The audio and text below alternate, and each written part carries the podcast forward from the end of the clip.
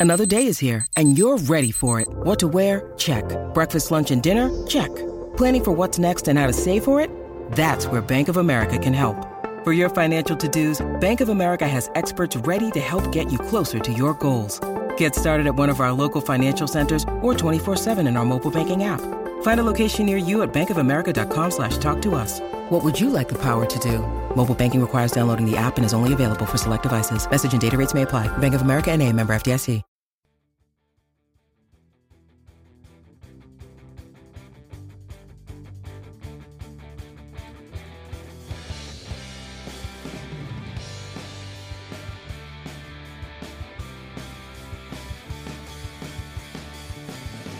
Hey gang, Red Hills Rancher here with your weekly episode of Ranching Reboot. This week's guest is a good friend of mine from up in the northwest part of Kansas. He's extremely passionate about soil health and regenerative agriculture, so buckle up and let's take a ride with my good friend, Michael Thompson.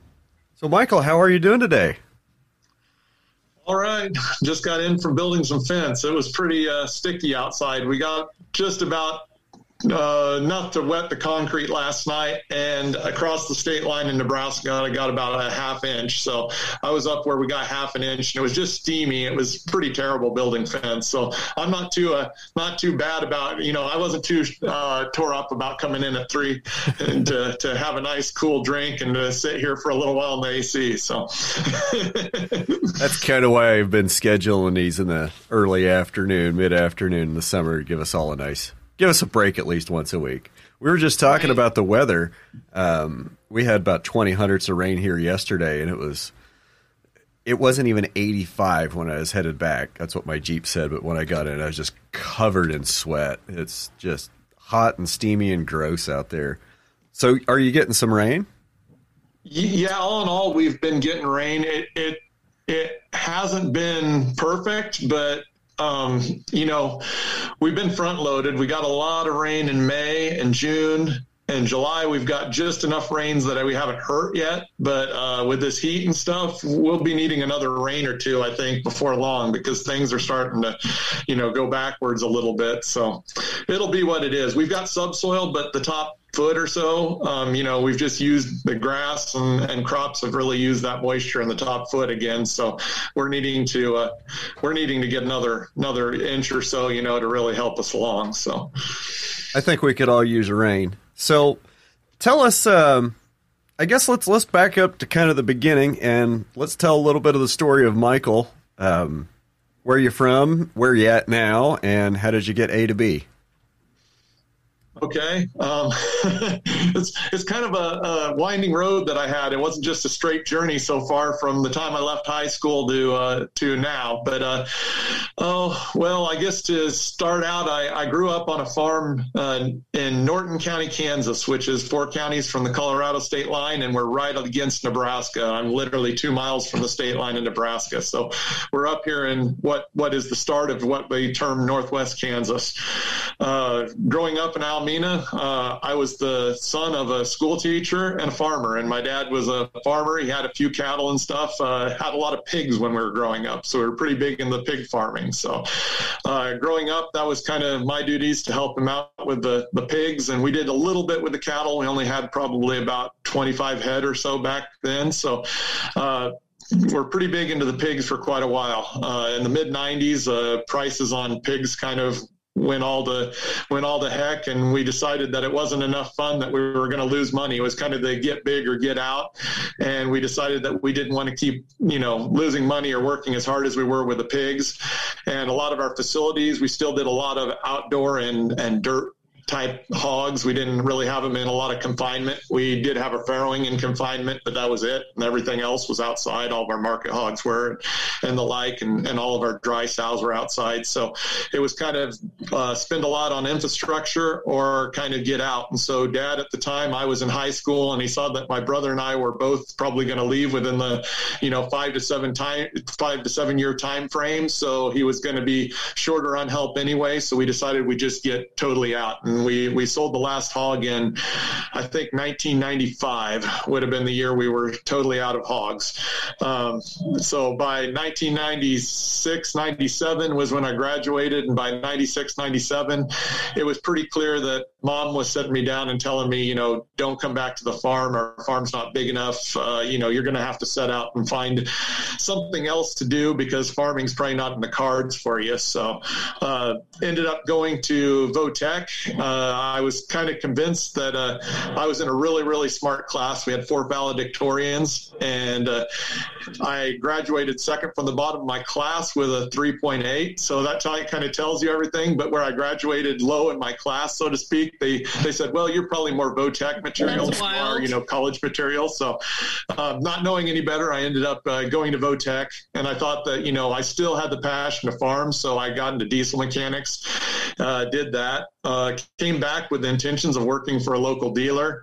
Um, as things would have it, I actually worked for a neighbor. Uh, he started. He needed a mechanic, but he also did water well drilling as well as farming. So I got my kind of fix as being a hired man for a few years and doing a lot of water well drilling and learned a lot about the water table and aquifers and geology and stuff from drilling these. So that was kind of a cool gig. Um, did that for a couple years. Uh, then by uh, some freak uh, chance, I, I happened to, uh, my mom worked at the school and she asked me if I wanted to get a job as a paraprofessional helping this little visually impaired child. So I did that for a few years, uh, two years. And then I had the superintendent of schools telling me I should go back and get my four year degree and become a teacher because he needed a, they needed a early ed teacher. And then they were looking at getting a kinder or needing a kindergarten teacher. So I went back and got my degree, uh, came back home to Almena, where where I grew up. Uh, started working in the same district with my mother, which was an interesting thing. That my mother was also my uh, my colleague as well, so that was kind of interesting. But it was also an interesting dynamic that a lot of the teachers that taught me. I was now their colleague. I was no longer their student. So that was an interesting dynamic, but it was fun because I knew a lot of the, the, the staff. I, I, knew them well from, from going through their classes. And, and so it was kind of like a homecoming. Uh, the thing that it did give me was with the teaching schedule, I had my weekends and my nights free. So much to the chagrin of my mother, I, uh, I started uh, farming. I uh, bought a piece of ground there when I was finishing up with, with college, the very first year back uh, last year at college. I bought the ground, I closed on it, and then I started uh, started farming it. Um, so I did that for nights and weekends for about 11 years. Uh, also got my master's degree as a reading specialist. I thought I was going to do uh, Title One reading in our school district. Uh, didn't end up doing that because I enjoyed teaching kindergarten that whole entire time. So I taught kindergarten and uh, did that. But I have my weekends and my nights free. So uh, basically, with a little bit of ground that I had, we really didn't have enough for me to be a full time farmer. But dad was like, well, we do have enough grass and everything else that um, maybe you uh, maybe you can run some more cattle. So I started getting cattle. Uh, we started just increasing the herd, just saving a lot of heifers and, and building the herd slowly. Um, and when was that? The farming, I knew that the way we were farming with uh, I guess you could call it kind of minimum till, but we were still kind of a conventional till operation where we we do a really good job of planting our row crops, our corn and our, our milo at the time into wheat stubble. But then it was time to go back to wheat. We'd go get the disc out, we'd fallow, and we'd, we'd do the disking and everything else. And I knew that really wasn't working, and that was kind of a it was it was a high input labor wise, but it was also high input with diesel and fertilizer, and and you know we still had a pretty big chemical bill too. So I knew that was wasn't working. So I guess uh, with the growing of, or seeing that we could grow more cattle on the operation, uh, we started doing a little bit of subdividing on our pastures, and then everything that was fallow, we started putting um, crops in, uh, basically a lot of sorghum based crops in that summer time frame, and still getting it back to wheat. Um, the wheat wasn't like it was with summer fallow. We did take a little bit of a yield hit, but we were getting a lot of, you know, we were getting a lot of bonuses of having that extra forage out there. Uh, we first started just raising it as forage with a lot of haying, uh, and I'm not a one to run a swather and a baler. That's one of the tasks that I really despise. I still to this day, if I don't have to, I don't. But uh, uh you know, we did do a lot of baling early on, uh, so it was starting to work in the fact that we had a living root a little bit more of the time, but it really wasn't working in the fact were re- removing all that biomass off the top of the ground.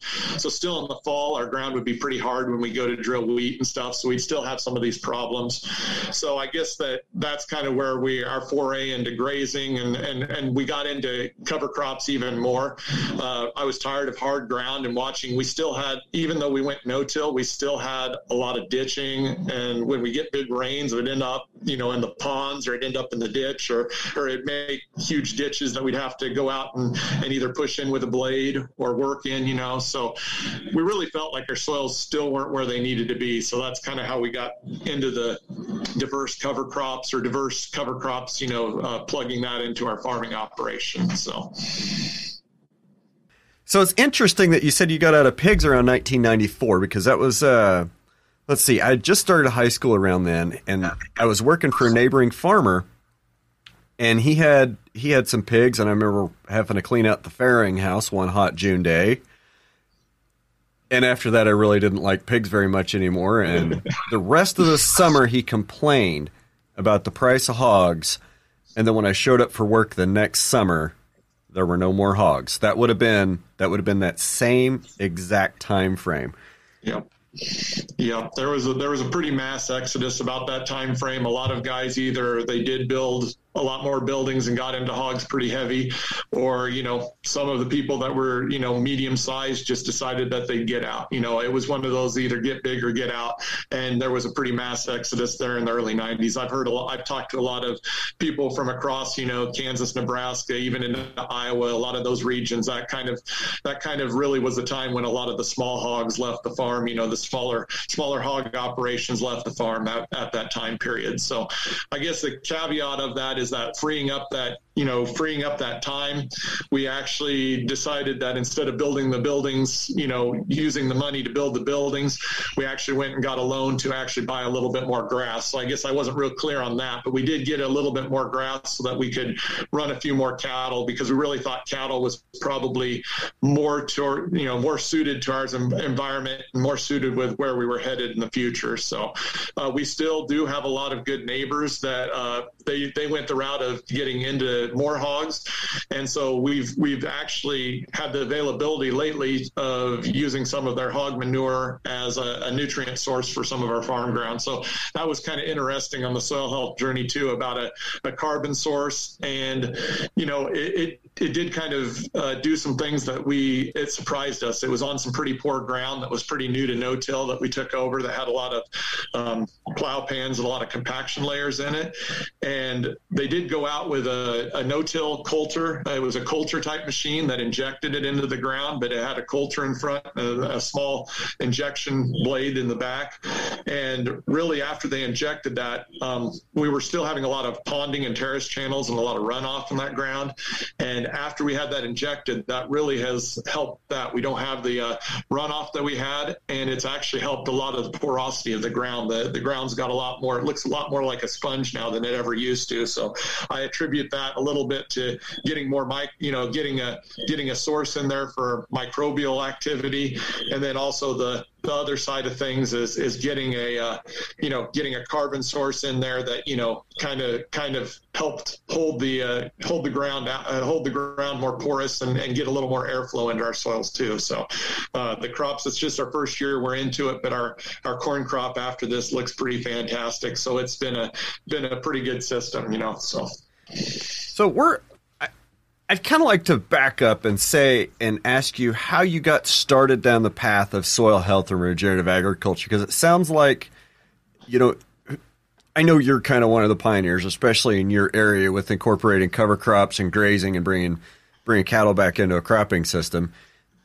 And so it, it kind of almost sounds like these are things that you've just kind of stumbled on along the way and, and, and put things together. How, how did you come about learning about the, these principles of soil health and regenerative agriculture?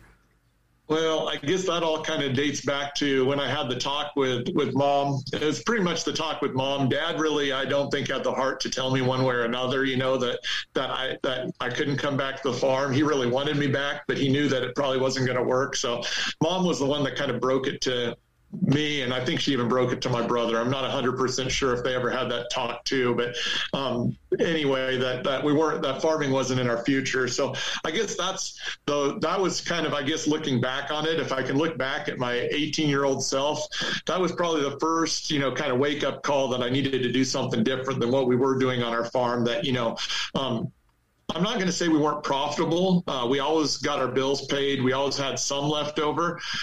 But, you know, uh, land loans, if we ever had a land loan or any kind of any kind of loan, it usually took the full full time period to pay it off. We weren't ever ahead. Um, we were just paying the, you know, paying it off a little bit at a time.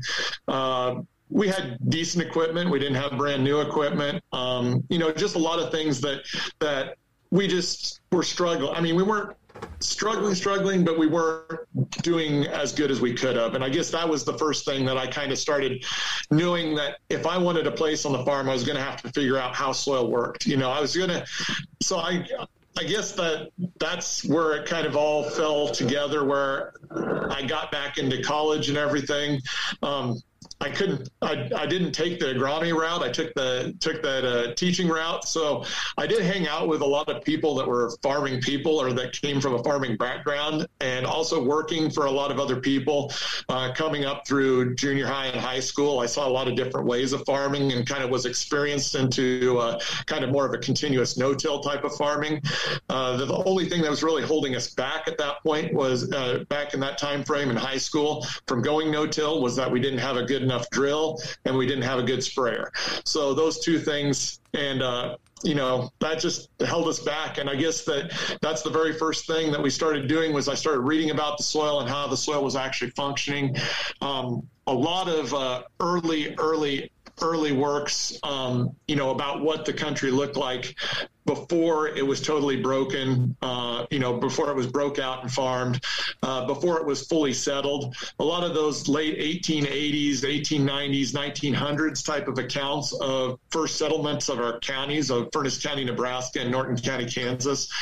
And you started reading about these settlers and they were talking about what I knew as dry creek beds and these weren't dry creek beds. They were actually full flowing water that they were building grist mills and they were building, um, you know, they were building uh, grist mills on them. They were building all sorts of uh, uh, mills for milling lumber, those kinds of things. And I knew if that was happening, they were actually flowing water year round.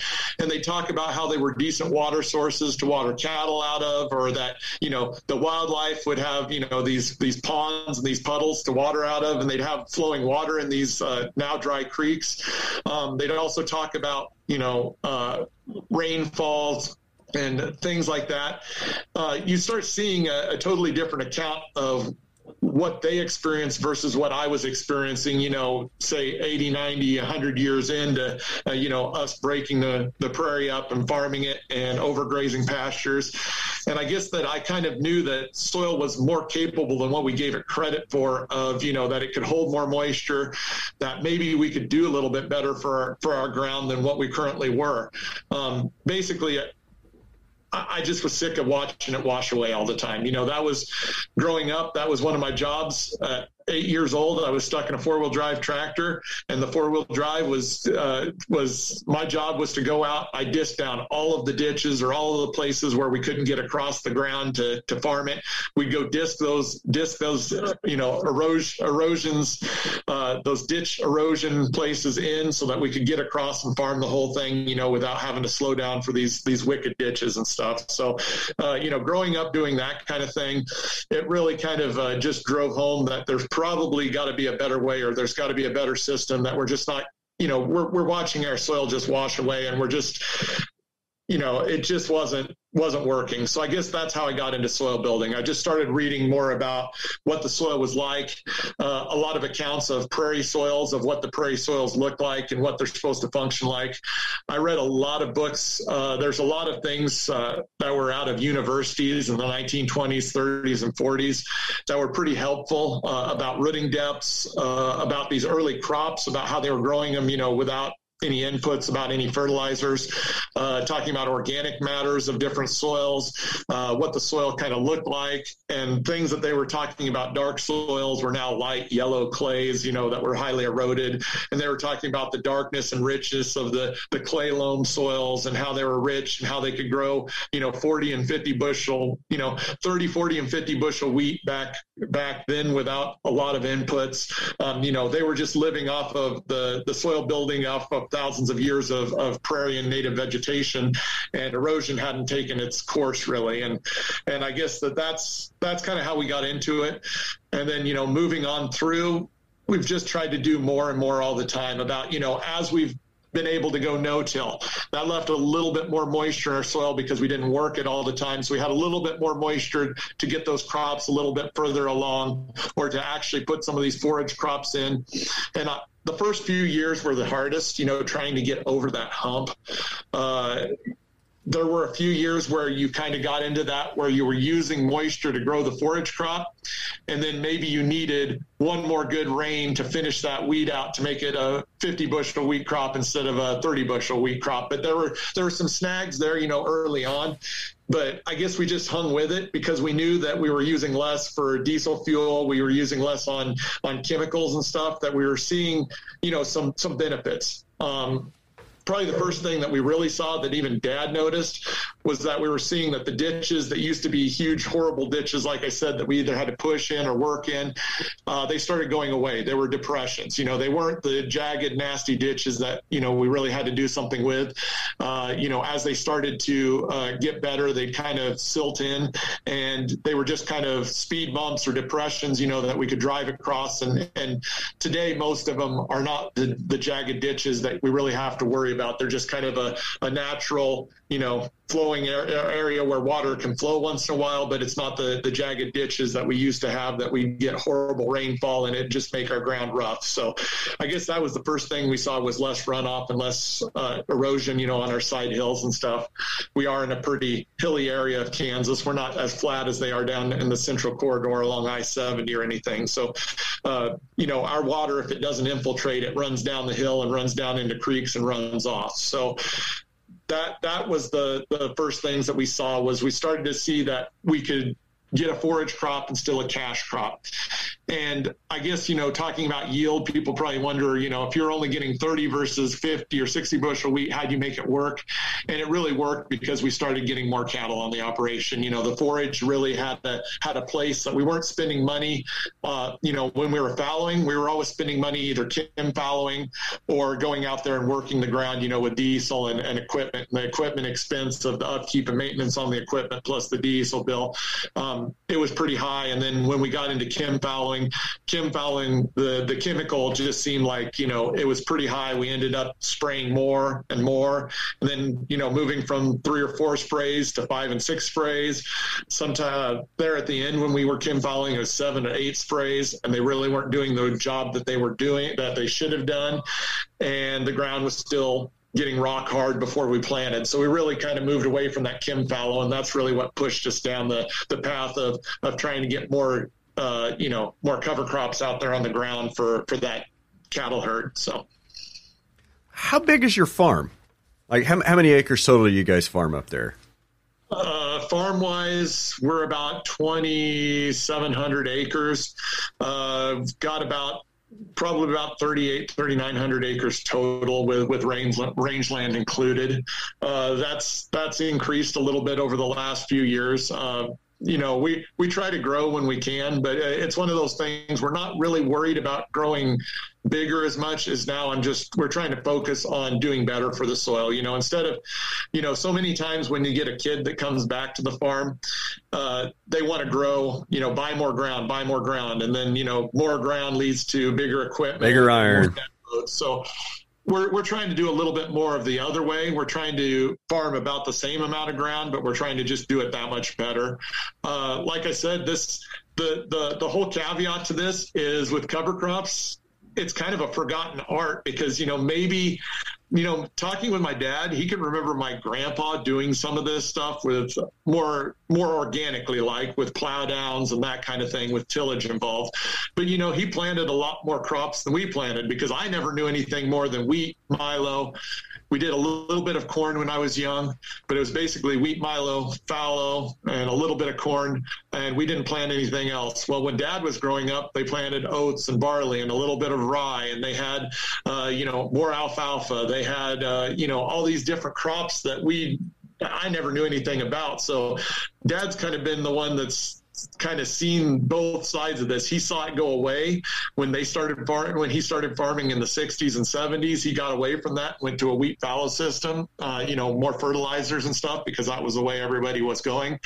And you know, he's kind of gone back full circle now. So he sees a lot of these things. He can remember growing a lot of these crops that we're growing now, and they even did some of this too. You know, growing up, uh, they did some of this with the, the grazing opportunities out on on cropland. Uh, a lot of times, you know, was that if the crop wasn't good enough, they didn't have a lot of it. They didn't have insurance back then. So if the crop wasn't good enough, they ran it through their livestock with, with cattle and hogs and that kind of thing with my grandpa's time and my dad's early dad's time is that's, that was the way they, you know, kind of paid the bills if, if everything fell apart in a drought or something. So I guess that, you know, kind of going off that, that's kind of how we're we've kind of gone back to that. The fact that, you know, with our forage crops, uh, I've really seen a, a, a way, you know, I, I, hate to call them cover crops because if I'm taking them for a forage source, you know, basically they are kind of a forage, a diverse forage crop. But with the caveat of that being is I try to call them more of a cover crop still because we're only kind, kind of grazing the top parts of the plants. We're leaving a lot of the stems and the bottom parts so that we've got an inch or two residue mat laying over the soil, uh, just basically because if we if we over basically you can kind of look at it as one way or another. If you want the extra grazing days this year, you're going to pay for it and yield on your following crops because every time we've tried to get those two or three extra days of, of grazing out of there, uh, and we start seeing bare soil, uh, we get things like more weeds. Uh, we get a lot of things like more evaporation, uh, especially you know it starts hurting a lot more. Uh, we even see more compaction. You know, the longer they're out there on a piece of ground, you know, you start seeing more compaction if you don't keep moving them across the across the ground and, and you kind of limit the amount of time they're in there. So uh, I guess we're lucky in the fact that I've never we've never just tried to run them off cropland alone where we do have the grassland it's kind of the best of both worlds it's allowed our grassland uh, we bought a lot of rented pastures in the last 10 years that have been overgrazed down to buffalo grass basically so they've needed the rest and recovery to get some of the different species of grasses going some of our taller grasses but it's given them the rest and recovery they need so they can grow a little more grass in our pastures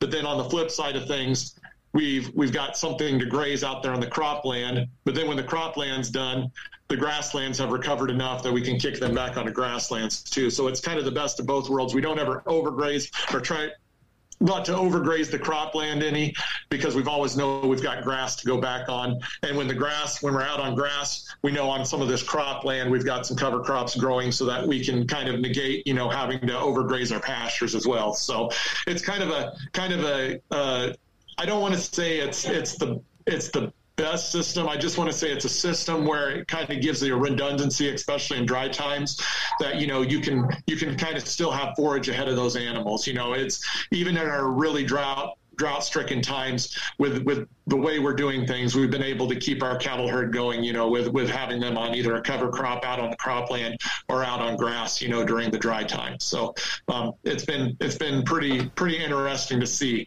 uh, the main thing now. Uh, I, have been following you a lot and trying to trying to get even better about you know learning about you know how to adequately stock grass because as we've got more grass out there, we're trying to find that sweet spot where we stock the appropriate amount and we don't understock that we have a whole bunch of you know unused you know unused grass or unused cover crop at the end of the year but by the same token i don't want to be in a dry year i don't want to ever be on the other side of things where we're either you know where we're trying to uh, you know keep those extra 10 head, you know, going and, and where we really shouldn't have had those 10 head on the property in the first place. So, um, you know, it's, it's one of those things where it's a constant metric that's changing. And I think that I really appreciate what you and some of these other guys have been doing with rotational grazing and with, with, with, uh, you know, with uh, AMP grazing and things like that.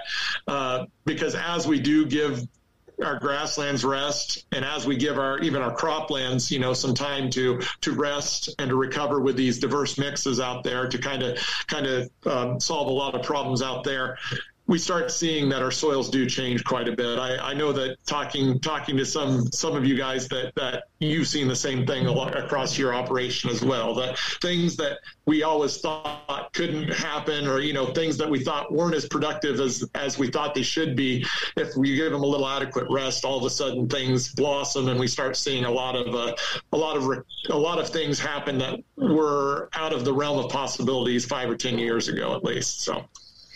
So are you moving? Are your do you have your cattle at high stock densities or ultra high, or are you just kind of somewhere?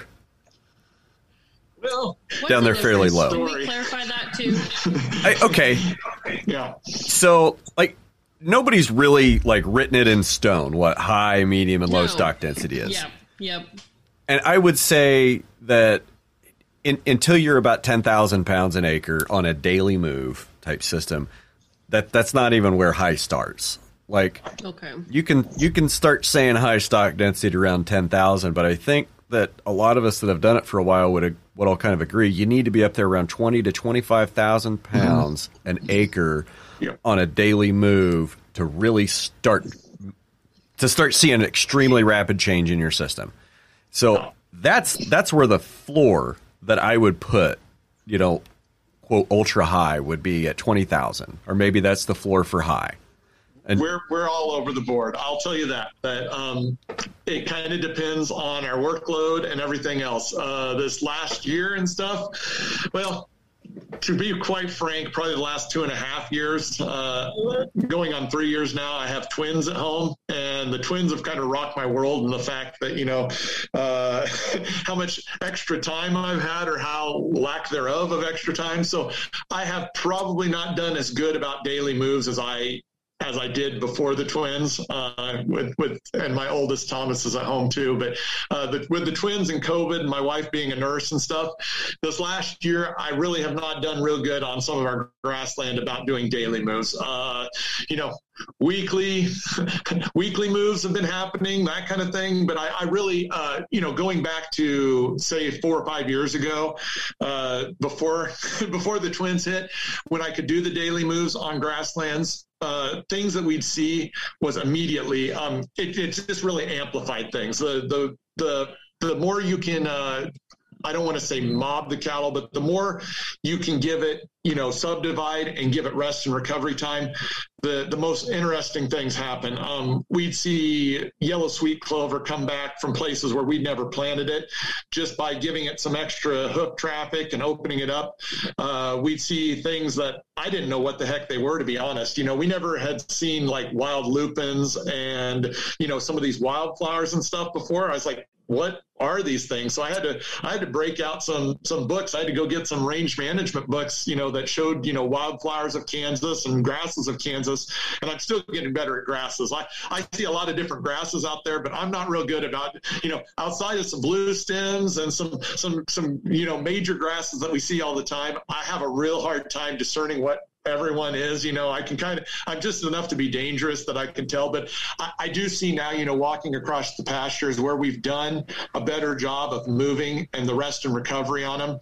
We have a much better diversity of both, like I said, the wildflowers and some of those forbs in there, but we also see a lot of diversity of grasses. You know, um, the the thing that I've seen the most is when we change it up and we don't have the same rotation where we don't put them in the pasture at the same time and the same time of year for the same amount of time, you know, the same time period like we used to when we set stock.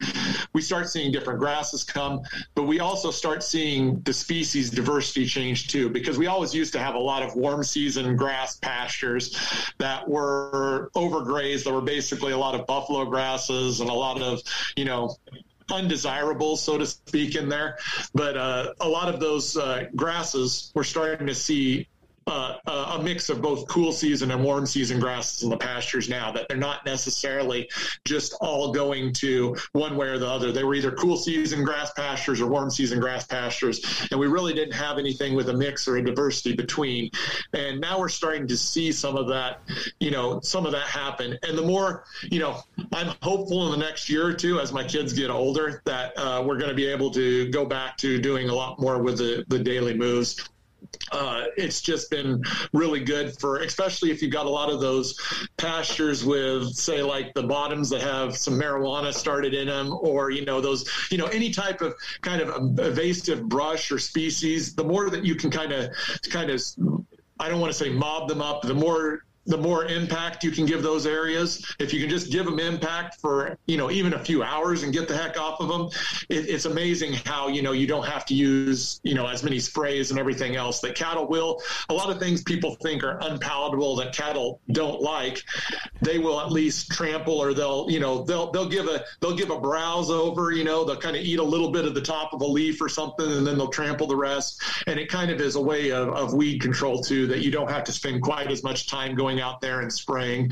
Uh, we've even seen, you know, on like thistles before, they'll eat thistle heads off, you know, and leave, you know, leave the thistle there, but they'll eat the heads off because there's some kind of protein source or something they're craving out of that thistle head. So some of those things that are crazy that, you know, and I know that this is probably kind of hard for some people that haven't seen it to do before but i'd say if you don't you know i heard this from other people you know people people like uh, you know i starting out i heard a lot from your dad brian. You know uh, i went to a few of a few of the conferences and then to times when he was talking and he's talked about how they start how he started out with some stuff and and then he'd show these you know grasslands how they'd recovered and how you've done it without you know spraying a lot a lot of you know a lot of things a lot of outside inputs, you know, that he was just doing it with, with cattle and with some, some fire and some different things, you know, different, different natural tools.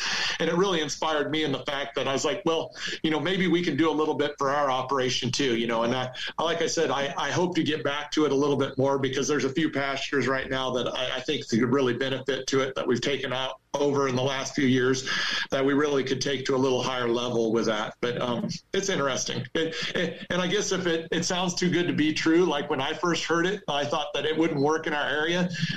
It's only a roll of polywire and a few step in posts. I mean, it doesn't take you over a few hundred bucks of materials to try it.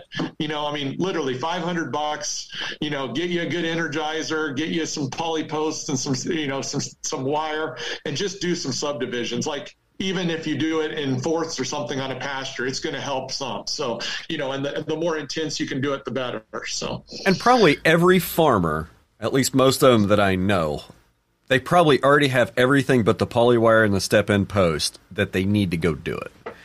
Yep. So, before we get into talking about, you know, what are some ways that, let's just say you're talking to your quote neighbors and what are some way what are some things and some ways that your neighbors could start transitioning from you know a, a regular conventional max tillage commodity crop farm to a more regenerative farm that's using less inputs and diesel to grow to still grow crops?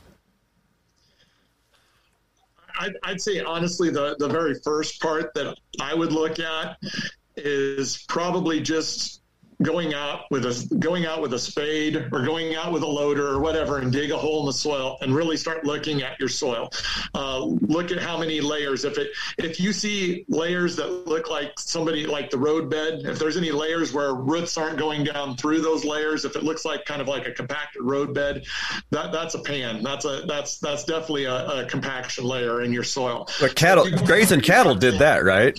Did, didn't cattle cause that compaction layer yeah, um, compaction usually is more of a matter of, of the amount of time they're out there versus the amount you know of cattle that are out there. But in, in my in my world at least, but um, I think that a lot of times you know just going out there and seeing if you've got a lot of those little tiny layers, if it looks like a kind of like a roadbed every few inches, that probably means that you're not getting enough moisture in the soil. So really, that would be my first thing is like after a wheat crop would come off or after a crop would come off, if you have like a little fallow period there, like especially into stubble. It's really an easy thing to get started into wheat stubble or into, say, you hayed like uh, oats off or you've cut oats or something in the spring and you've got that, that summer window. Uh, really just go in there. Uh, something that I've liked that hasn't used a lot of moisture that they use a lot of in eastern Colorado is millets. Uh, a German hay millet, which is kind of like a foxtail millet, uh, proso millet, which looks maybe a little bit more kind of like a milo plant. You know, it's a little wider leaf, but it's a millet too. Uh, both of those millets are very low water use millets or low low water use, but they've got really aggressive fibrous root systems. So those will help in the top few inches of opening it up. Uh, go with kind of like a, a, a sunflower or something something with a kind of a deeper root. Uh, I use a lot of rapeseed on our farm, which is basically uh, low oil canola, uh, a high oil rapeseed is a canola plant. So um, the canola plant and what that might work in some of the people rotations further south, you know, like uh, Oklahoma, um, Texas, those kinds of places. I know some people have tried to move uh, canola into their rotations, and it's got a really aggressive root system that will open up the soil. But uh, you can put a rapeseed in there, some millets, some sunflower, and maybe you know like a, a, a, radish or a turnip if you're grazing. If you're not grazing you still put it in because it'll hold on to some of those nutrients and nitrogen and and some phosphorus and stuff that's left over. But just put that out there for a little while um, and kind of let kind of let uh, water be your guide because on the first few years you might have to terminate it a little bit early with either cattle or maybe a, a spray pass or something because the first few years water is going to be your most limiting factor. So you're going to have to kind of really monitor and if it's getting super dry maybe pull the trigger that you've got a really good residue over the top of the soil and you know and go out and spray or you know go out and do like a flash graze. If it's really dry just do kind of a flash graze over the top. Just do a real quick you know put quite a few cattle in, move them across the ground pretty quick, and just get something out of it, you know, so that you can kind of recoup that seed cost. But just just don't get too much wrapped up into it because a lot of those millets and sunflowers and you know rapeseed, you're not talking like you're talking over about 15 bucks worth of a seed cost, you know, to get a pretty good residue. But if, if you can get the residue over the top of the soil and you start getting roots down into the soil, you know, that's where it starts. And you know it's going to be like a couple year process. It's not just going to be a real you know a real quick turnover like i said. You're really going to have to monitor and I'd say the first few years, if I was to err, I'd err on the side of leaving more residue out there. Um, maybe it costs you a little bit up front, but it's going to be given back to you in the next following crops because you're going to have less evaporation and you're also going to have more infiltration because the more of that residue mat you have over the top of the soil, it's going to keep the soil cooler. It's going to keep microbes and some worms and stuff alive in the soil. And you're going to start seeing some of those things start happening in your soil so that when you get those bigger rains, they're going to start getting more rained in the Because really, you know, um, under the way we used to manage it under fallow, we'd always want to see moisture clear up to the, you know, very top, basically, right where we were working the ground or where we were chem fallowing. And, you know, I, I guess, you know, with that's the mindset that we've got to change is that I don't want to see moisture on top of the ground. I want it down in one, two, three, and four foot in my profile because that's where the roots are going to get to it. It's not going to be evaporated out of the soil. You know, if it hangs around in the top six inches or foot of soil, um, it's going to be evaporated or it's going to be, you know, it's going to, in a dry time, it's just going to be lost. You're, you're, you're just going to be farming in a flower pot, basically. So, you know, instead of looking like you're farming in a flower pot, you really want to look like you're farming, you know, you're farming in the top six foot of soil instead of the top six inches. So the, the more you can get those root systems in there after wheat harvest, um, as those cover crops or as these forage crops would be grazed off or die off, the next following cash crops, they're lazy. They don't want to expend any more energy than they have to. So they'll follow a lot of those old root channels down. And so every year you're kind of building. So maybe the first year you only get them down in the top, you know, say you were only getting them down six or eight inches the first year. Then you get it down foot and a half, two foot. And, you know, pretty soon you're down two, two, three foot, four foot, you know, down into that profile where the, you know, even though it doesn't rain, you know, it, it, it will hold the, the, the crops will hold on. They'll wait for that moisture a little bit further. So that's basically, it's an investment in your future. And that's the whole thing um, that you're looking at. You're kind of giving a little bit up front, maybe with some grazing days, or you're giving a little bit up front, maybe a little bit of, of uh, you know, a little bit of crop yield the first year or two, but it's an investment in year three, four, and five, or year 10 down the road, you know, that you're actually building a better soil that can take those bigger rains, get them down into the soil, and, you know, be useful for the following crops. So, um, it's it's a little bit of upfront investment, but I found that it, it, does kind of pay, especially in those freak weather events, whether it's really really wet year or it's a really really dry year. If you've got that soil opened up that it can take more of those rains and you have more of a you know more of a profile, it buffers those extreme weather events. So. So uh, you mentioned terminating a cover crop with cattle, and I've always been a little bit curious about that. I know it's possible. How do you do it? Basically that that's where it gets into you know if you're to do it i'd say you definitely make sure that you've got a, a, son or a daughter or you've got a you know that you've got enough help to do it but you really need to probably do pretty high intensity grazing you know um, to move them across. You've really got to graze it. And i'm not going to say it's going to be 100% perfect you know that you're going to get a 100% perfect kill where you're going to you know go right back in and have a you know a dead brown mat to, to work in. Uh, that'll all depend, I guess, on on what time you're, you know, if you have frost on your side. If you're doing a warm season, you know, mix and you've got frost coming up on your side, if you graze it down, for, you know, you graze it down and leave the residue, chances are frost is, you know, you can plant wheat right into it and the frost is going to take all those warm seasons out and you're going to have a really nice seed bed, you know, and you're going to have a little bit of, you know, that, that sorghum sudan is going to give a little bit of a microclimate for your wheat that it's, it's not going to just come out into you know open air or the heat or whatever. It's got that you know some residue to kind of buffer those temperatures you know as that young plant's emerging. So it kind of helps you know weed emerge and that kind of thing too. Uh, since we've been doing it we really haven't had that, that ground be hard because it used to just set up kind of i'd equate it to a brick you know it would just get real hard. We couldn't hardly get the drill into the ground. It was so hard. And since we've been leaving more residue on top of the ground I'm not going to say walking across it, it feels like a sponge, but when you walk across soil that's been managed, residue, yeah. you can kind of feel, you can feel it under your feet. There's some give, yeah. um, you know, it's got some spring. So uh, I don't know. I think that uh, the, the thing with terminating it is you've got to kind of have some polywire out there and you've got to pretty much do a, a daily move and you've got to kind of keep them, keep them moving that you get enough of it, you know, they, it works kind of like a, a, roller crimper, honestly. If you've got them out there, you know, at a high enough density, they'll, you know, they've got enough, especially. And I guess the other thing to take into account too, if you really want a lot of that residue in contact with the soil, we found the long, narrow paddocks work better than like a square paddock.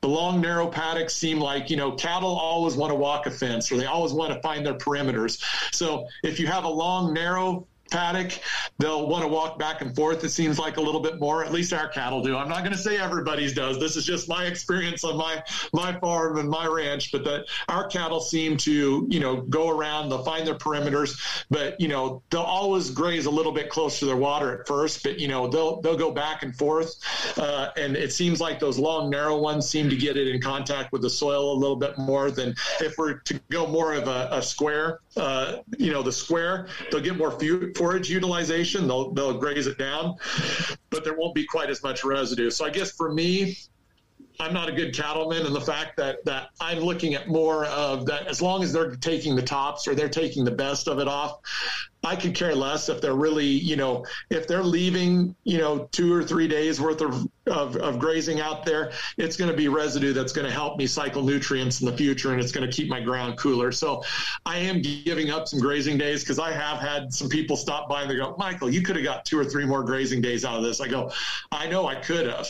But I said, every time I've tried to get greedy, it's come back to bite me, you know, and, and either the, the, you know, either the ground's a little bit harder because I've kept them in the ground kept them on a piece of ground too long. They've done too much back and forth, or you know they've taken taken too much and then the weeds come on, or quite frankly, a lot of times I've just taken too much and then when the sun beats down on it, I lose it to evaporation. So the more I can get kind of that roller crimper type of uh, action, you know, and get more of a, you know, a residue mat, it's going to cost me a little bit upfront in grazing days, but it's going to pay for me, you know, the next two years of, of weed control and also residue and also getting more moisture into the ground. You know, when we get those heavy rains, that extra residue does slow those raindrops down enough that, that it does help infiltration some. So.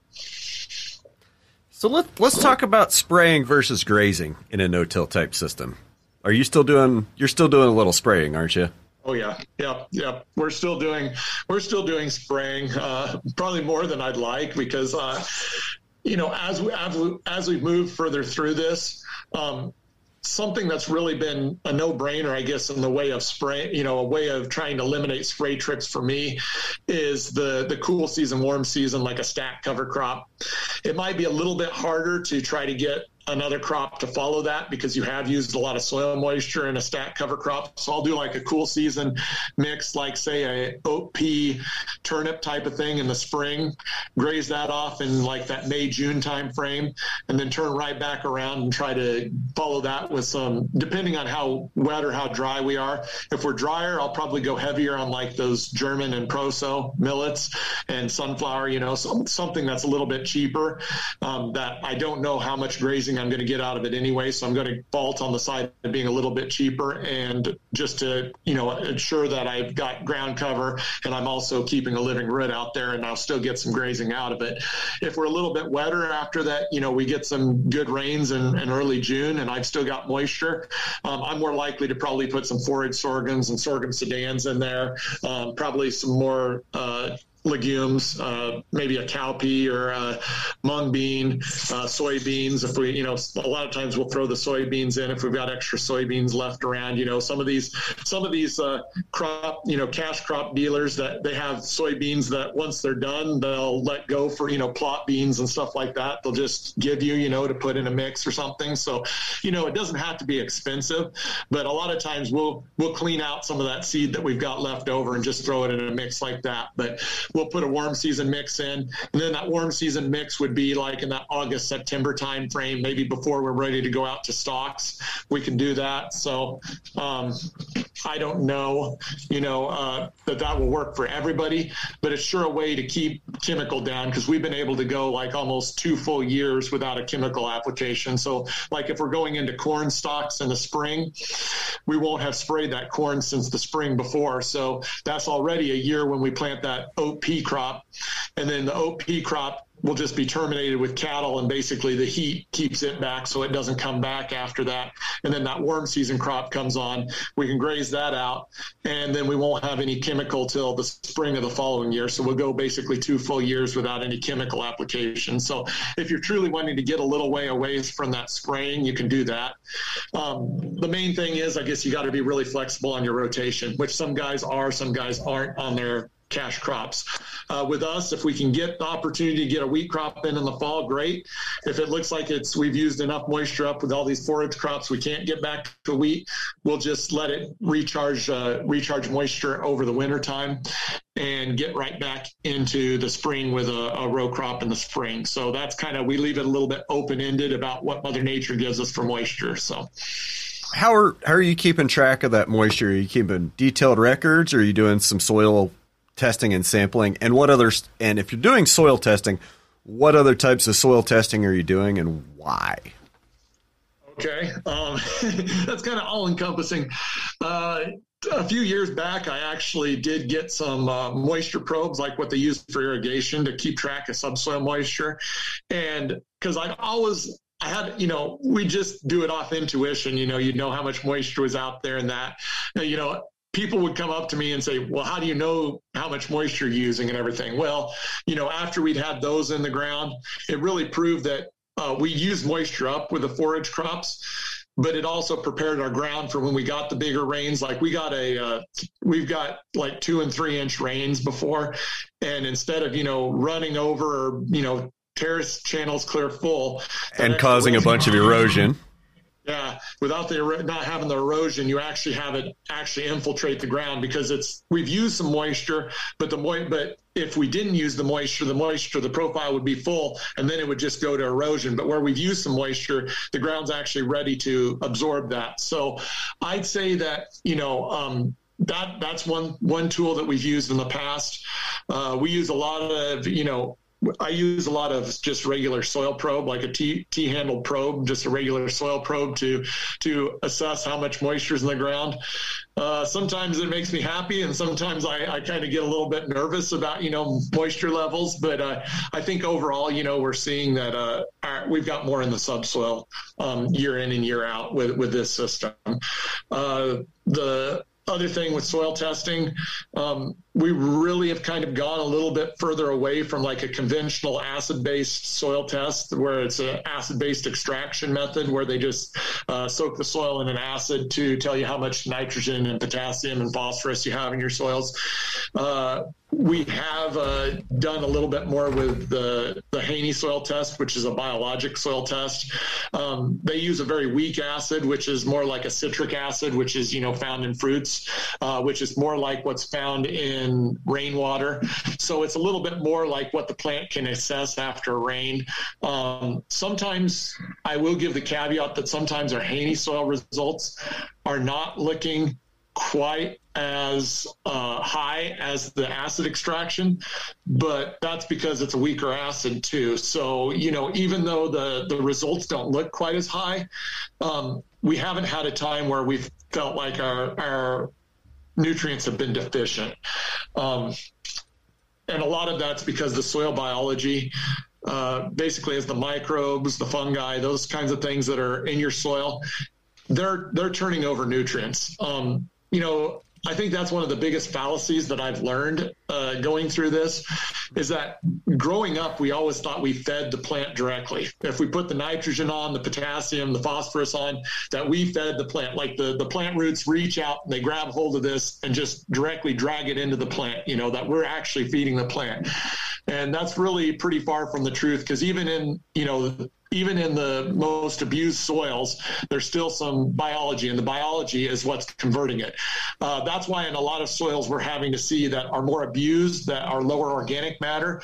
That's why you see a lot of those soils you need to put more nutrients on because there's not as much natural cycling going on because that biology there's not just there's not much biology actually living there working to cycle that. So the more you can keep that soil cooler with that residue, the more moisture because all these things are subaquatic. They need moisture to live, just like we need a drink once in a while on a hot day. They do too.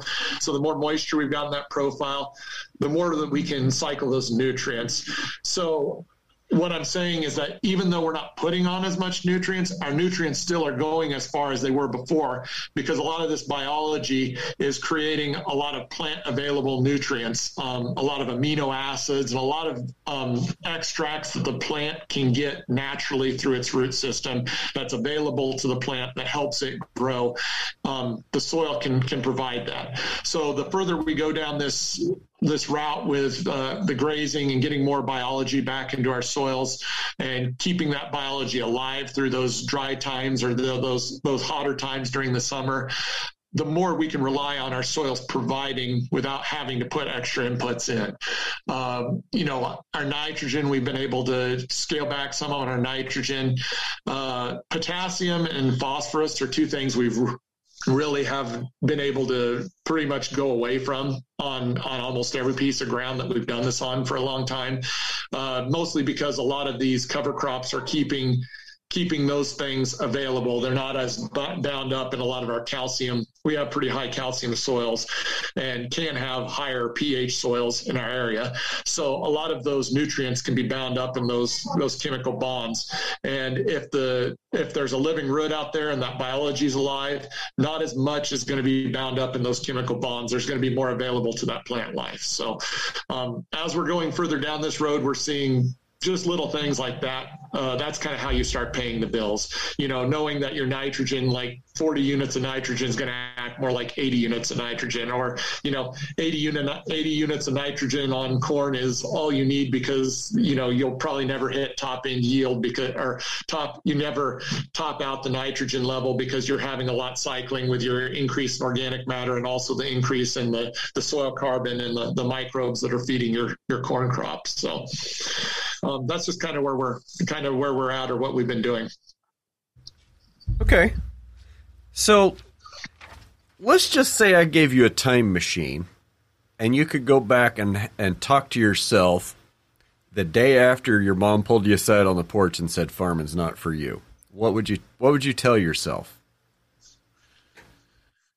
Oh, probably the first thing I would have told myself was, uh, you know, don't be so. You know, I was pretty hard on myself for a while there. You know, um, but I think the probably the the thing that I don't know that I'd probably tell myself anything on on that regard because I think that I kind of beat myself up a little bit. It made me more driven to actually change.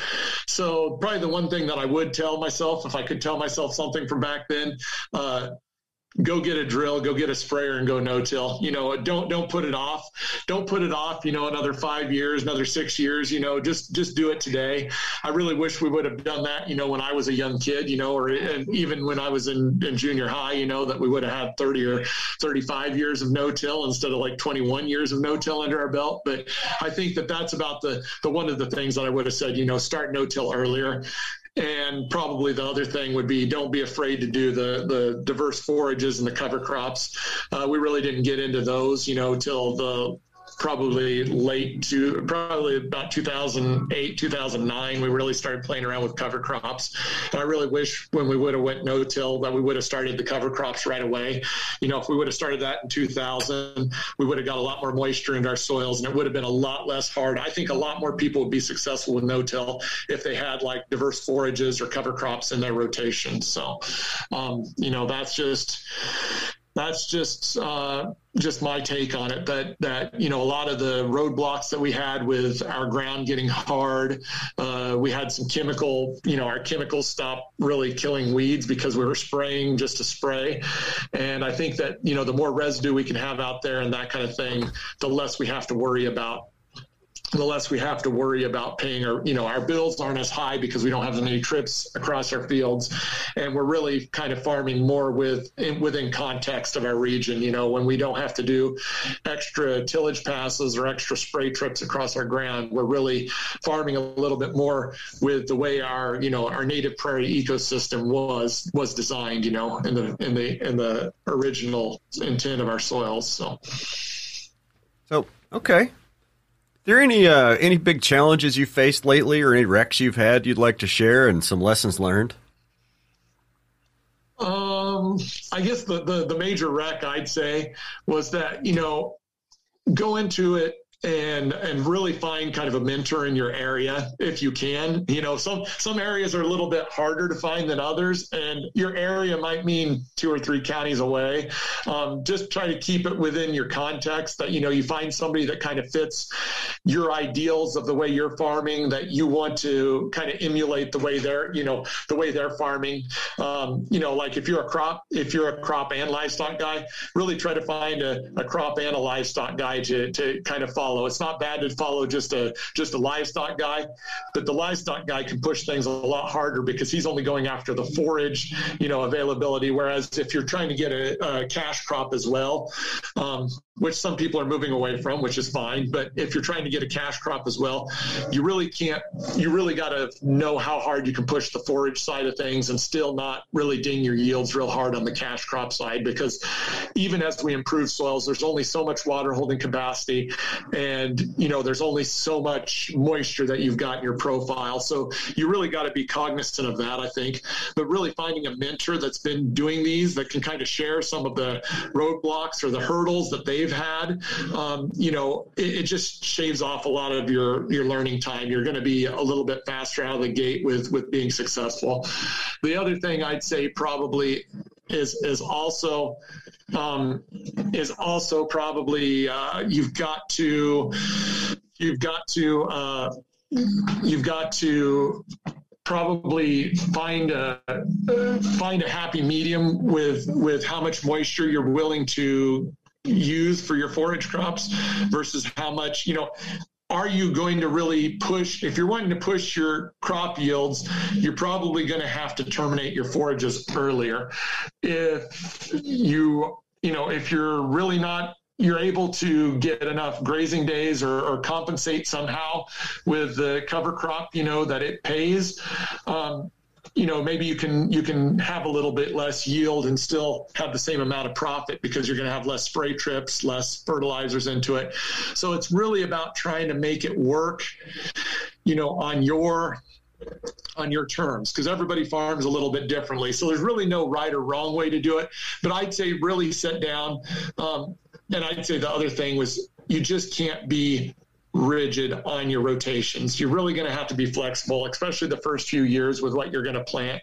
You know, you can kind of have an idea of how many acres you want to certain crops, but really different pieces of ground are going to need different management because they've all been managed differently with different forms of tillage and, you know, how much erosion or how, how little erosion they've had, how long they've been in into, you know, a no-till system versus how short they've been in a no-till system, you know, and it, it just really depends. It's all over the board. You really just have to go about it.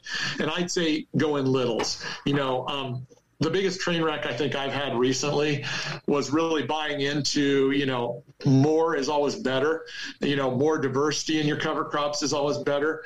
Uh, especially a lot of the things that aren't from our region or aren't really something that can, you know, thrive in a lower rainfall area. I've taken some stuff from, you know, guys that are further east to me that get a little bit more rainfall or more timely rainfall. And I found that some of those things fall flat you know further west. So i think that it's always good to find a find a, uh, a, friend that's maybe a little further west than you and kind of adopt what they're doing.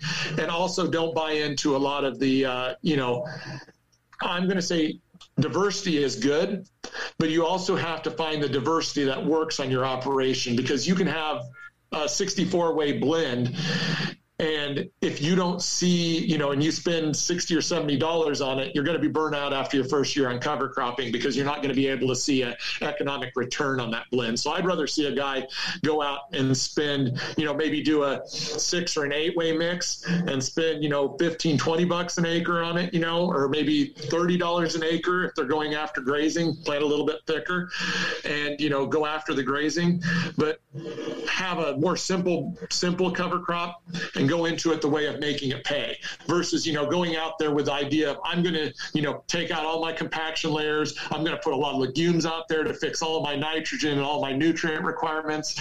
And, you know, I'm going to do this, you know, high end dollar cover crop. And then all of a sudden, you know, it still gets weedy and you still have a lot of problems. Then what do you do? You know, I mean, you're, you've got to spray it out or something and then you're, you're out, you know. So you go get mad at your seed man because the magic bullet he sold you didn't work the first time. yeah. I, I think that you know that's the best thing that I can give is find guys that are doing it and see what they're doing. Don't don't discount a, uh, a, cover crop seed dealer or a seed dealer because they do have some knowledge for your region, but also, you know, really quiz them why they're putting certain things in or why you why straight out of the gate you need this in your mix? Because overall you're going to be the one that has to pay for that. You know the seed dealer is going to sell his seed and once it leaves his facility it's no longer his duty to worry about how it's paid for. So you know up front i do a lot more reading and a lot more you know kind of there's a lot of good resources uh, cover crop you know on cover crops and different blends and different things on the internet. So really uh, delve in there and really start talking to some of your neighbors uh, go to go to a cover crop field day because I'll tell you the the the weirdest thing happened to me was I have a friend that is two years younger than me that went through high school, and I didn't know what he was doing on his farm. He, he's only eight miles down the road, but I didn't know what he was doing. He didn't know what I was doing. And we happened to go to a cover crop field day. And here we were. I was like, hey, that looks like Clint's pickup. And uh, as soon as I walked through, yeah, there they were, there he was sitting. And, you know, we were talking, we're like, I didn't know you did cover crops. And yeah, I've done it for a year or two, and I've done it for a year or two. And, you know, we were both pretty new to it. But then we had our own little, you know, own little, uh, you know, group, kind of a, a, a group of two to start out with. And then it became four, five, and six, you know, of people in our region, and we kind of see what worked and what didn't, bounce ideas off each other.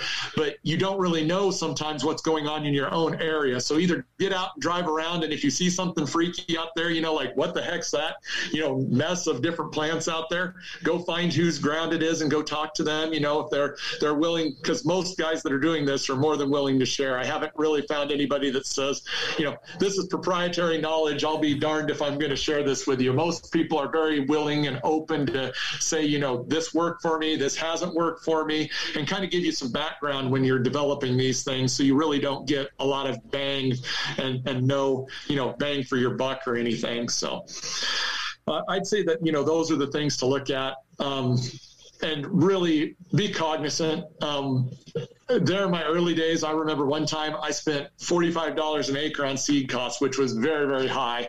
That was back when I was teaching. So I kind of got a little crazy and took some money out of a paycheck and decided that I'd, uh, I'd, I'd come really, really give this piece of ground the, uh, you know, the works. Uh, we got good grazing out of it. And I did, I saw most of the species I planted, not as thick as I thought some of the species should be, because again, I was planting some things that were a lot wetter environments than what, you know, what we we were planning into.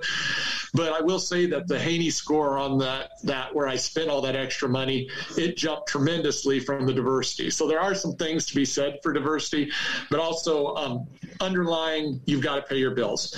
You know, day in and day out, we've got to service our debt and pay our bills. You know, and I know there's guys out there that right now, um, you know, chemical and fertilizer and everything else, they're literally drowning in a lot of bills. And I really think if we are a little proactive. Um, you know, we give up a few of those grazing days up front. We maybe leave a little bit more residue out there instead of baling off our straw or baling off the corn stover bales. We leave a little residue on our ground. We give a little bit up front this year. It's going to come back and help us in years two, three, and four. And I know that's hard for a lot of guys that are in a pinch. You know, they're seeing the real quick cash, you know, a real quick way to get a little cash. But a lot of times baling off all that stuff or taking all that extra residue off or getting that extra grazing to where it's just bare dirt, it's really costing you, you know, in the future that you, if you really give a little bit, even though you're in a, in a hard way up front, it'll save you two or three spray trips next year and your inputs will be that much lower and the banker will be that much happier with you. So, um, you know, I, just from a financial standpoint, I know there are guys right now that it it is a time where it hurts. Uh, recently, our bank went through. Uh, our bank got bought out by a bigger bank, um, basically because we had some some people that were larger farmers that had some some credit problems, and um, you know we're a few we're one of the few farmers that are left in our bank just because you know there's a lot of a lot of problems right now with with servicing debt. Um, as we've we've kind of talked our banker through this, I think that's something else you've got to really sit down with your lenders and with you know with everybody, you know, and, and really get on the same page, you know, and tell them how you're going to pay for this and make this work up front. And really, you need to do the research up front and think how many grazing days you need to get out of this, how many, you know. Uh, again, how many spray spray trips you can save with this, you know, um, really be proactive in trying to formulate a budget, you know, to, to really uh, help these guys understand because a lot of guys, you know, uh, a lot of lending institutions now aren't real ag savvy, that they're getting less and less ag savvy as we go along. So you really need to tell them, you know, every you know every time i go to the chemical dealer and buy a pickup load of chemical you know that's 10 15 20 thousand dollars that i could be spending on this diverse forage crop. And that's a one shot thing. I could maybe spend five grand on this diverse forage crop. I can run another you know i can keep my heifers and put extra weight on them or you know or background you know background some animals. I can you know maybe take my heifers up to you know bred heifers instead of selling them as just you know selling them selling them as open heifers um, you know, I can do bred heifers. I can, you know, make this work and really walk through your banker about how to make this work, you know, because, uh, we've been really blessed that we have a really good ag, uh, a really good banker. Our, our, our, loan officer is really ag savvy. Uh, he didn't grow up on a farm, but he grew up around us all the time, so he knows what's going on. Um, and he's really worked with us and been pretty proactive and understands the value of no-till once we've been doing it. And really, you know, it's it's pretty cool that you know a, a few times I've had you know local banks sponsor these field days because they see that this is a way to you know kind of have less operating expense and still have the same kind of you know the same kind of uh, living at the end of the day. You know, the same take-home pay at the end of the day. It's just less. It's a less input intensive way. Um, also, during dry times, it helps me sleep at night. To be quite honest, I, I have yet to have a time where I put my head on the pillow. There's been some times I've been kind of stressed with workload and everything else, but there hasn't been a time where I put my head down and I've worried about you know where my next meal's coming from or how I'm going to service my debt because I always know that you know um, since we've been doing this that there's a there's there's kind of a what do I want to say a way you know uh, there's there's there's always a, a, way to make revenue from this way, and there's less inputs into it. So I know that even in the worst years, that there's going to be ways that I'm going to service my debt and cover my debt. So that kind of that kind of I guess strikes at home to me is that you've just got to kind of be proactive and figure this out. And to me, if you're not really having to go to the bank and, and service huge debt, it's at the end of the day, you're probably living a little bit better life than somebody that's beholding to the bank making every last decision. So that's kind of where, where I'm at. That's my own personal view. You know, everybody has their own views and can farm how they want. But, you know, for peace of mind for me, it, it helps me sleep at night and it helps me know too that I can walk in any day. And if I need, you know, if I need to buy some more animals or if I need another, you know, another pasture or something comes close, you know, across the road or something that works really well for our operation that I could, you know, that I can get that, you know, too. So uh, it's not a perfect system, but it's been one that's kind of a, we talk about holistic planning. Really, the, the more you do in planning, the less you have to do later during the, the season, whether it be your grazing season, whether it be your cropping season.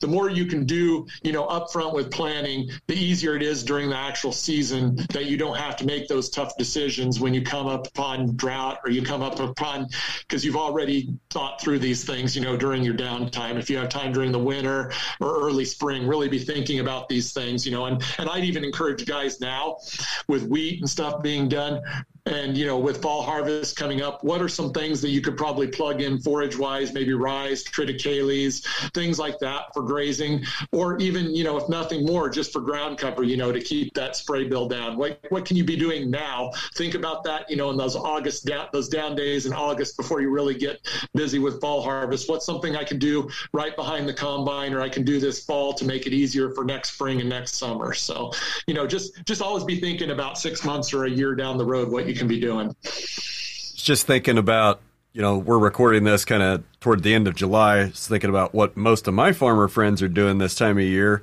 They're living at the lake, riding around, you know, water skiing, wakeboarding, doing all kinds of fun stuff like that. So, where um, where can we find you on social media? You run a you run a Facebook group and you're kind of active on Twitter, yes? Yes, uh, probably probably uh, the the I guess I, I don't want to say it's it's interesting, but the, the best thing that I probably ever did was I created a Kansas Nebraska uh, soil stewardship group. You can search for it on Facebook, and basically, you know how I kind of talked about how a few of my friends were doing the cover cropping. We had a real hard time. Um, some of them had kids, and with scheduling, we had a real hard time actually physically sitting down and meeting outside of the dead of winter. You know, January, February, we could, but during the growing season, everybody had cool things going on, but we had a hard time meeting up and going to everybody's farm and stuff. So that actually kind of came out of just, again, it's for everybody. If you're not in Kansas or Nebraska, it's no sweat because we've got guys from Australia and you know Ukraine and everywhere, Africa, all over the place now. But but it started out as Kansas, Nebraska because we lived on the Kansas Nebraska state line, and so all of my friends were in Kansas and Nebraska. So it was like a group of six of us, and we just post like cover crop pictures and just talk about it. Well, then it kind of got interesting in the fact that a few more people were like, "Hey, what's this?" You know, and they added on and they started. They were doing some grazing and stuff. Um, a huge resource that's on there is uh, Candy Thomas. If you don't know her, she's uh, basically our whole region Nebraska, Colorado, Kansas, uh, you know, uh, this whole Iowa, I think Missouri even now. I, I, I, can't say. She keeps getting more and more region all the time, but um, she's our soil health specialist that works for NRCS. And, you know, you want to talk about somebody that she just knows. I mean, she's got such, she's a reader. Uh, she's read so much and she always is posting good stuff on there about, you know, soils and about improving soils and changing soils. She's been a huge resource on there. Um, I'm kind of a nerd and I'll read some crazy stuff, research papers and stuff and put that on there. And I'm not afraid to try some new stuff once in a while, you know, on a few acres just to see if it works. But, uh, you know, we're, we're always trying to post stuff on there about what's going on and it's for grazing, it's for cover cropping, and it's a place to ask questions. Don't ever feel like you can't, you know, just ask, hey, I'm totally new and I have this problem. Because there's a lot of people across the region. And I'm not going to say you're going to get one clear cut answer, too, because if there's 20 people that give you an answer, you might get 20 different answers. But you can kind of glean from each one of those answers and kind of see what fits your context or what fits your your area. So, you know, that's that's some place that I'm probably, you know, and you can friend me on Facebook, Michael Thompson. But anyway, you know, uh, uh, that that soil health group has really been a, a, cool thing to see how it's evolved. Um, I don't even know. There's two or three thousand people on it now, so from all over the globe, and you know, it's it's cool that there's there's people that have real long experience with it too. So, you know, I think that that would be that would be a cool thing for a lot of people if they're just dipping their toes in the water and they just want to see what's going on. We welcome everybody. You know, the main thing is that you know, I, it's it's kind of an environment where we don't really do the the strife and the the you know if you you don't have positive things to say, you know, you might not be in there for a real long time. We try to keep it positive and everything else, but we do try to have discussion too. You know, real discussion about the pros and cons of different things, and everybody's had different experiences, so it's a great way to get experience. Uh, the other thing, I'm on Twitter, and this is terribly hard to find me on Twitter because it's got a whole bunch of numbers after Michael but it's Michael seven two five four. I have to even look at it because I don't even know it anymore. Seven two five four 0562. But anyway, uh, if you look up Michael Thompson and, and you look at there, you'll find me. Um, I'll, I'll cheat. I'll put a link in the show notes to Michael's okay. Twitter profile. You, you you put a, you put a you put a link in there because it's it's it's even hard for me to do, you know. But uh, they deleted my one. It used to be Thompson Farm and Ranch, and they deleted that one. I I wasn't on it for uh, a couple months. I was off social media for a while, and I went back, and it said that uh, I couldn't have access to my old account, so I had to get this new one. So that's long story story short, that's where I'm at. But on on Twitter, you know, the the cool part about Twitter, I think, is that there's a lot of people that are in the soil health um, arena, and they're posting a lot of stuff about how to make it work. And it's a really cool way to get people from all over the all over the region that you wouldn't necessarily know. And like you know people like you know yourself brian and, and you know people that have more of a grazing background you can go there and you can see what people are doing on a grazing standpoint. And then you can flip right back over to maybe a cropping standpoint and see guys that are doing that. And it's really cool in the fact that i've had a lot of people on twitter that i've met that weren't really interested in cover crops. They were pretty much crop farmers, and all of a sudden they got interested. You know, they're they're asking more questions. I've seen them dip their toes into cover crops, and it's cool in the fact that they can ask questions. I can ask questions. It's kind of a big forum to ask questions, and it's really a neat area that you really find a lot of cool people out there that you would never have met otherwise.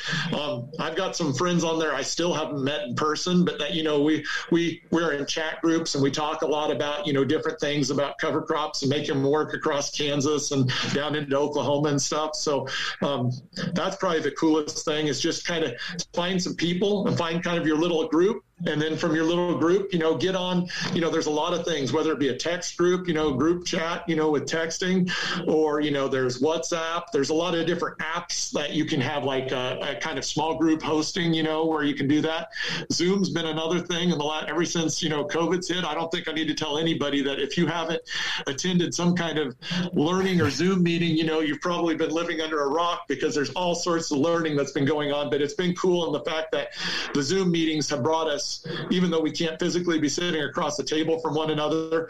It's like it's it's about as close of alternative as we can without physically being in the same room. And it's cool in the fact that you know um, something that would have taken me ten hours to a conference that's clear across the country, I could jump on a Zoom and I can get with ten of my friends from all over the country. Even we've even done it where I've had some friends from Western Australia and Australia jump on, and we've been able to do you know either like through Facebook or through Zoom or something We've been able to do like a, a video chat where we've been able to keep up with each other, you know, via that too. So um, that's really the neat part is that there's just so much knowledge. And I want to say the internet's a great tool out there that there's a lot of knowledge. And for the first time, there's a lot of papers out there that even if you're not a scientist, if you're interested in cover crops and interested in some of this stuff, there's a lot of things off Google Scholar and things like that. If you really want to delve in, that there's a lot of knowledge that you can get out there. So um, the main thing is just talk, really talk to people. The, the bigger your net is, the more you cast your net out there, the more friends. If you, you know, if you talk to Joe, maybe Joe doesn't have the answer, but he's been talking to Tim over here, you know, and, and you know, some other area, Tim in South Dakota knows, and he'll direct you towards Tim. And you're like, hey, I don't know you, but, you know, you, my friend Joe says that he's been talking to you about this. And then pretty soon you get to know Tim just as well. And, you know, you start, uh, you start getting a lot more, uh, a lot more open net type of policy where you have a larger larger uh, community to ask questions to. So it kind of takes that anytime you can kind of shave that learning experiences off it's a good thing so. Uh, we're all about being lifelong learners and and never never stop learning. You know it's exactly. it's something that really sets a lot of us apart in a regenerative agriculture sphere because we're always looking for a better way to do things and with that, I think that's a great place to end. Michael, we sure appreciate your time today. CK, you've been over there awful quiet. Anything to add, real quick? No, but I could just see why you were so good with kindergartners, though, because you just have the energy this whole time, and it's been it's been really good. So well, I, I, really feel like I, you know, it's something I'm passionate about because I've had so many guys help me, and you know, I've offered them money. I've offered them, you know, I'll stay here and help you, you know, do harvest or do something, right. you know, and they're like, they're like, no, no, no, you know, this is just something I've learned. I just want you to do the same and pay it forward and help another person on down the road. If you've got a kid or, or you know, even somebody older than you that you know, a neighbor or somebody that wants to make the the jump, and to me, that's what it's all about, trying to help people because the more people that we get, you know, doing this, it's just going to help us with with rainfall, with our whole region, you know, receiving, you know, better rainfall, um, being better crops, better grass. If right, we can grow all these things, we're just going to have a better, you know, a better better area. You know, I I really truly believe that you know good management can can solve a lot of the current problems that we have. So I don't want to get any deeper into that, but I thank you guys. It was awesome. I, I enjoyed it, and thank you very much for having me. And I enjoyed it. So if anybody has any questions, reach out to me. I'm always available. So thanks again, Michael, and have a great day. Yep, you too. Thank you.